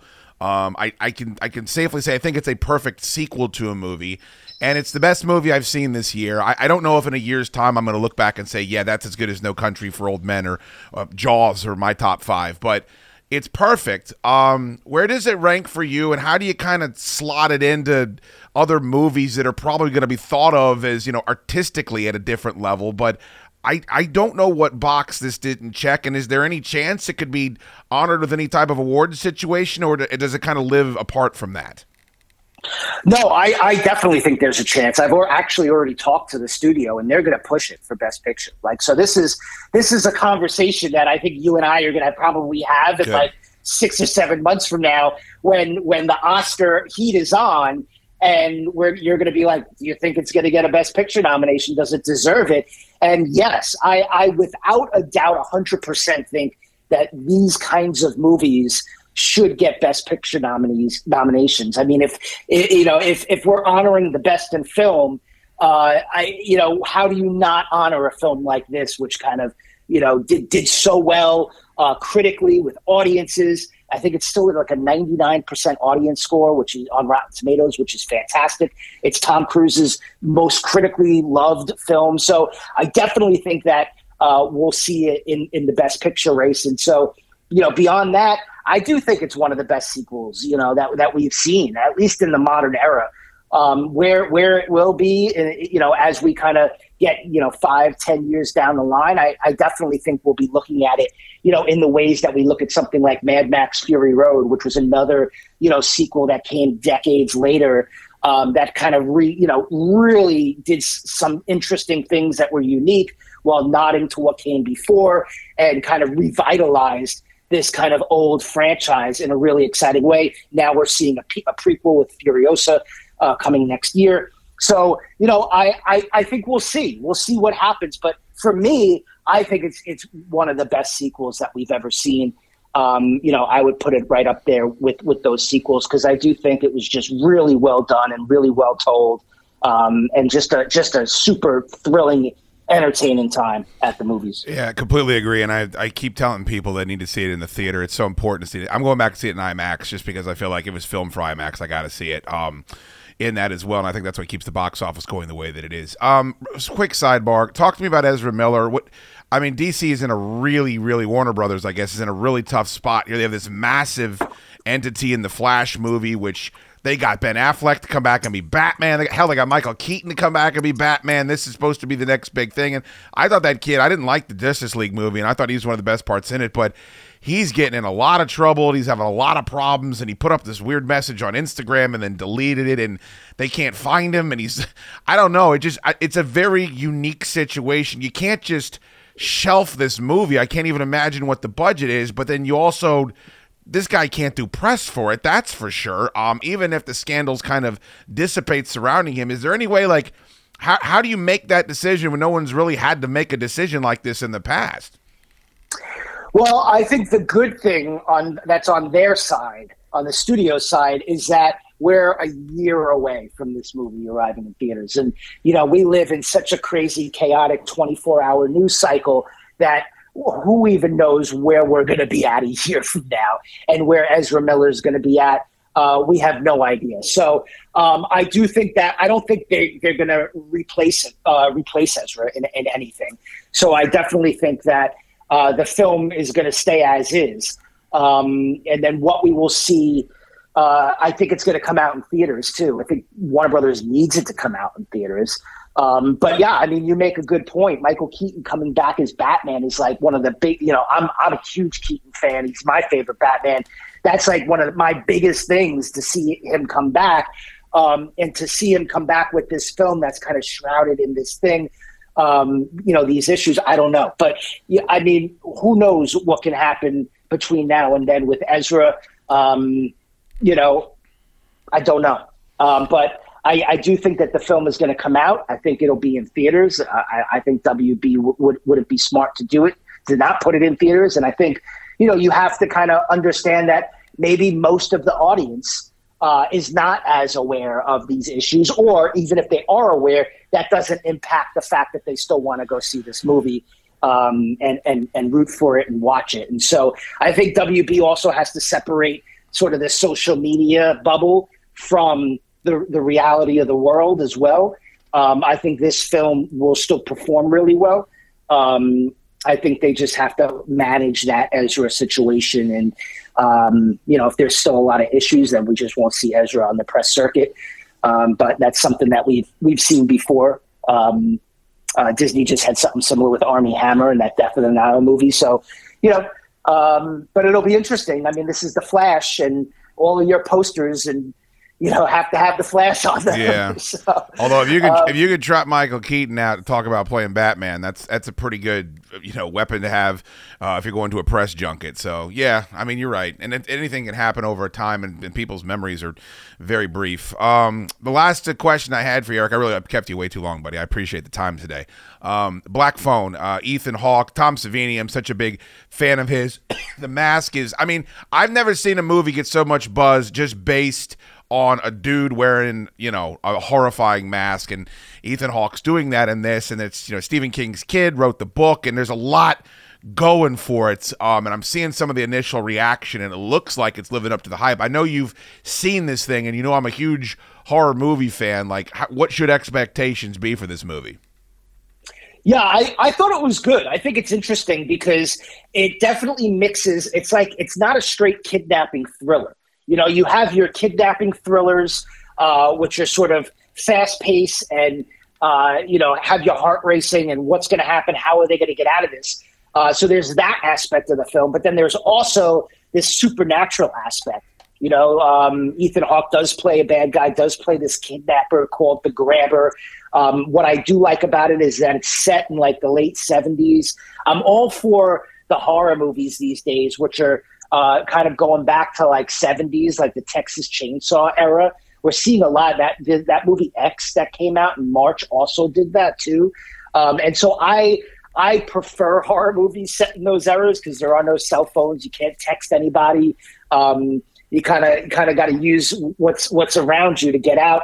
This kid gets trapped in there. He gets kidnapped, and then there's a black phone that's in there with him, and um, it's the, he's getting calls from uh, previous victims of of the the kidnapper, and and so there's that supernatural aspect, that Stephen King aspect, is that's where it's coming from. Um, and then Ethan Hawke is just crazy in this movie. So you know, never under never never underestimate a really good mask uh, to sell your movie. The guys that wrote and directed Scott Derrickson, who who directed it, uh, teamed up with this guy Robert Cargill. Um, they made that film Sinister, which is also a really great movies. horror film. Yeah, yeah. Yeah. So they they know their way around horror. They know how to get how to get scares out of you. So uh, it's definitely a scary movie and it's freaky. Uh, I dug it. Uh, so curious. I think if it's going to have its detractors, I think it's going to be from people who have a hard time with the tone of it because it is like a kidnapping thriller, but there's a supernatural element to it too, and finding the balance there um, is, is tough. I think the movie does it well, but it's tough to sort of you know sell audiences because I think audiences may say, "Well, I just wanted the kidnapping thriller," Hmm. or "I just wanted the supernatural story." And I think that's where you're going to see some mixed mixed reactions from. I'm fine with both. I'm uh, I'm looking forward to it. Um, is the I finally saw the Northman. By the way, I can't believe the Northman was on Peacock for free. Like um, like it felt like a week after it got out of the theaters. Um, did that not? I, I thought everybody loved that movie. I guess I was wrong. Did that get not as well received as people thought? Will that get any consideration when it comes to award season? I like seeing crazy ass Robert Eggers. I mean, I, his movies I don't understand them and they make me sick to my stomach, but I I have to watch them. This was kind of a straightforward, you know, very familiar plot and lots of fun Viking action. Like I I dug this movie quite a bit. Uh, what was the reaction to it?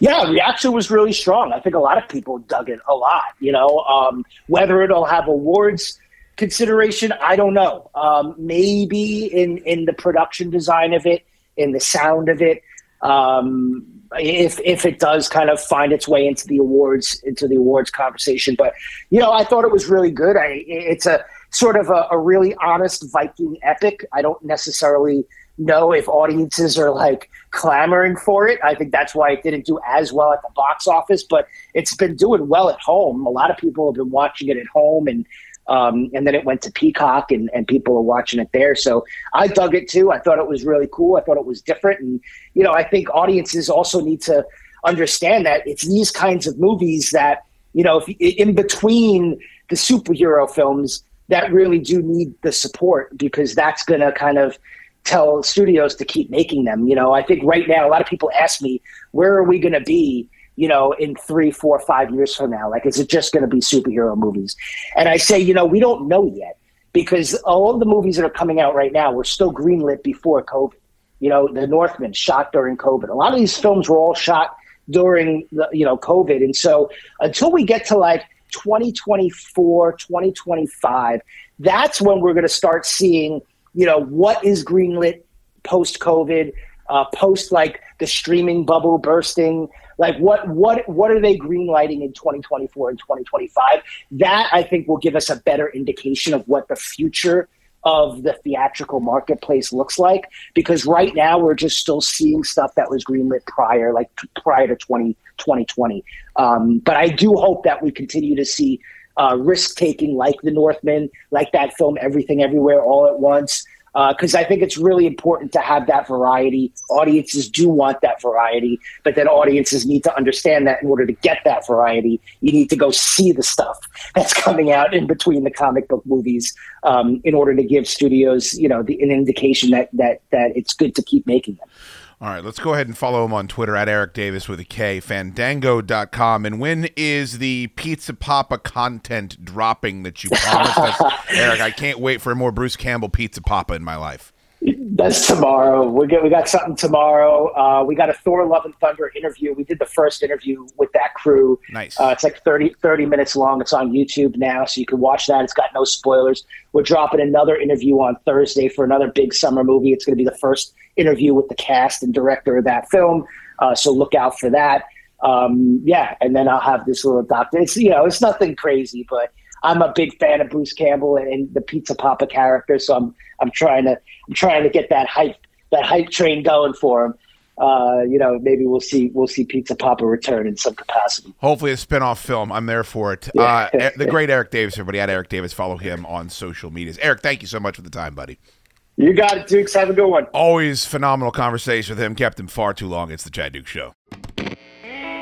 Do you want to know the origins of baby girling? Do you want to know Jester's biggest triumph and his biggest failure to date? Are you curious about John Denver songs? If so, go to CommonwealthDryGoods.com and purchase the best of the first six month CD or the best of the first year, or both.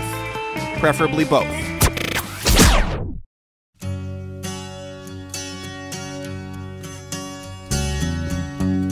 Thank you again to Erik Davis for coming on the program. He's always the best. I want to thank Danielle Connor also this week, uh, who went above and beyond with the support. We do a bit where we have, um, if you donate to the show, you can become a presenting sponsor of that day's episode.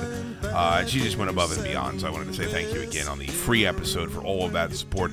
Uh, keeps the uh, the lights on here in the studio. It, ma- it really does make a difference. So thank you to her for that. And if you'd like to uh, if you'd like to sponsor the show, it's hundred bucks. You go to chaddukeshow.com and you click the donate tab and you put fill in your information. You got a website you want us to plug or a business or social media or whatever. Uh, you will become the official sponsor of that next episode, and we greatly appreciate that. Speaking of sponsors, um, we're pretty lucky. We got some good ones that are, are friends over just business partners. You guys know about Monk. Um, Joe Azer is another one, and uh, just a dude that no matter what we need, he's like, yeah, I got you. Like you need um, a prize for a live event, you got a personal favor you need to be done. It's like, hey Joe, I got this guy. He's looking for a house over here in California. I know you're not going to get a commission, but can you help him out?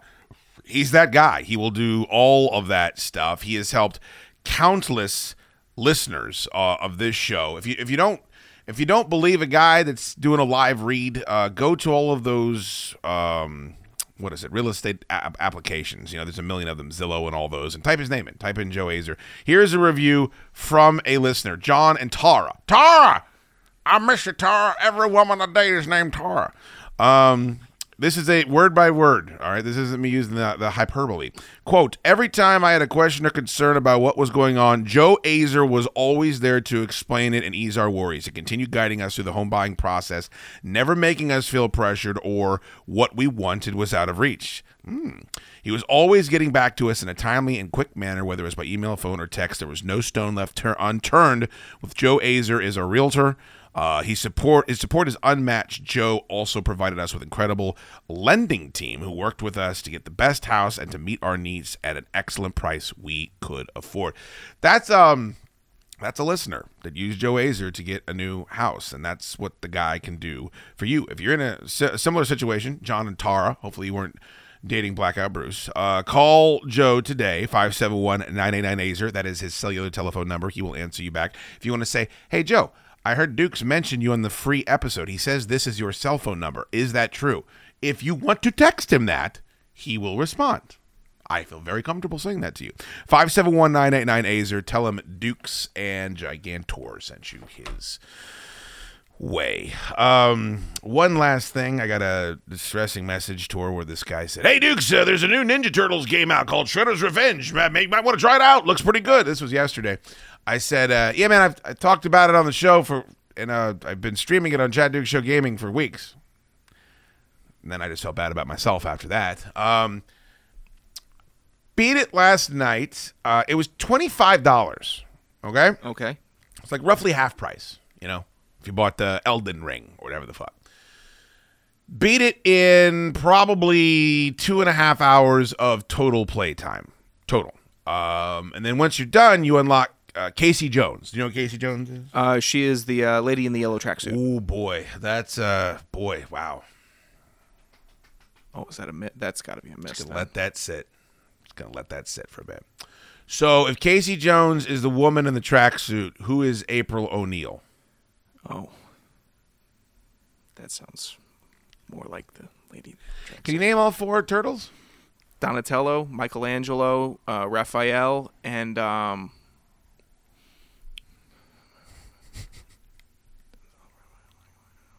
oh f- no, I.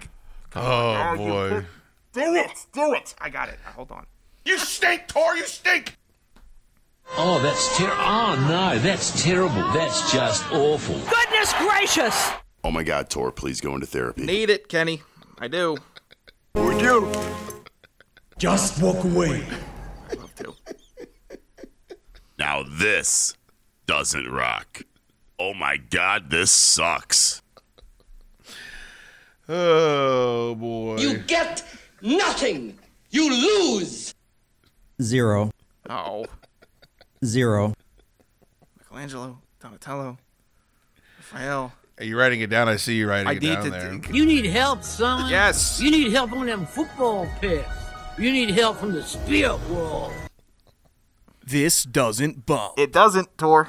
Nope, not one bit. Not a club banger. Farthest thing from it.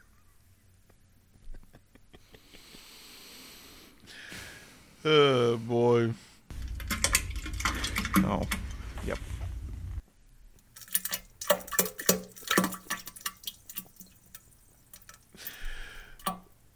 Oh God, that one goes on for a while. That was the 3 a.m. one. Oh, it's 3 a.m. You must have been lonely. Man. What happened in my car crash? Uh, it should be top of board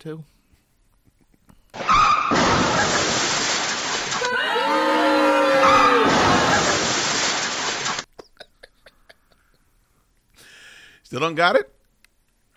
All right, so Raphael has a red mask. Yes. Right. Michelangelo has what color? Michelangelo. He has the. What does Donatello have? What color mask does Donatello have? I think Donatello is. Is he orange? No, he's not. Who am I, who am I getting? Yeah, this isn't an age Um, thing. The Ninja Turtles have been big for 40 years. I know. Every generation. They've been making movies, they got new cartoons. You really kind of got to be out of it to not know this. Pole Oh. staff, katanas, nunchucks. Pole staff? Is that what you said? the- Pole the- the- staff. I want to make sure that's what Bow you think. staff. So who's katanas then? Katanas is blue. Okay, blue. That is true. Now, what's his name? Who's got the pole staff? Pole staff is purple. Okay, who's that?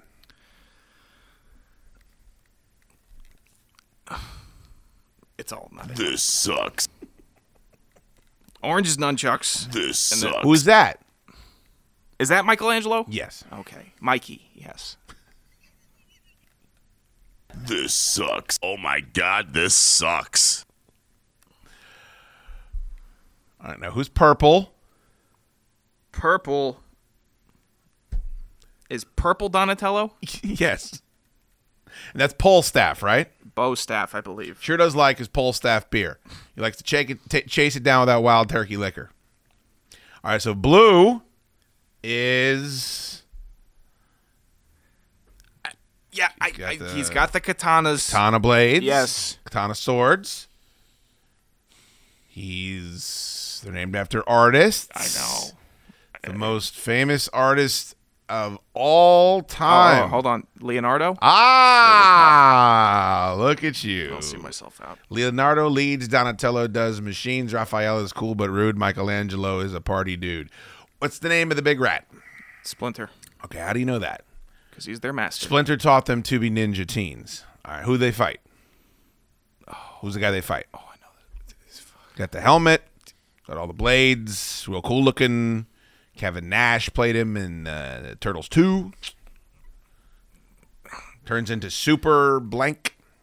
Super Blank. Shredder. Aha! Look at you. And who's Shredder's boss?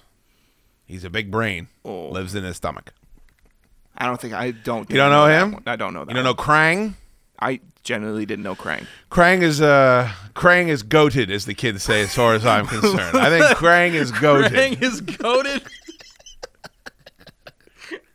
Um, I like Krang when he's just a brain crawling around on the floor. I like Krang when he's in like his assisted walker. I like Krang when he's in the belly of that big robot. Uh, I'm a big Krang guy. Uh, so Casey Jones is who? If April O'Neil is the woman in the tracksuit. Is okay. Um, is Casey Jones the male helper of of Krang and, and Shredder? You think he's the male helper? Like the human helper of them? Well, they don't have a human helper. They're uh, they got henchmen. One is a rhinoceros and one is a warthog. You know who those guys are? I do not. Bebop and Bebop and Scat. Scat. I didn't know if the phrase came from something. I didn't ask you to list the porn you like to beat no, off to. Oh Jesus Christ! Shoot.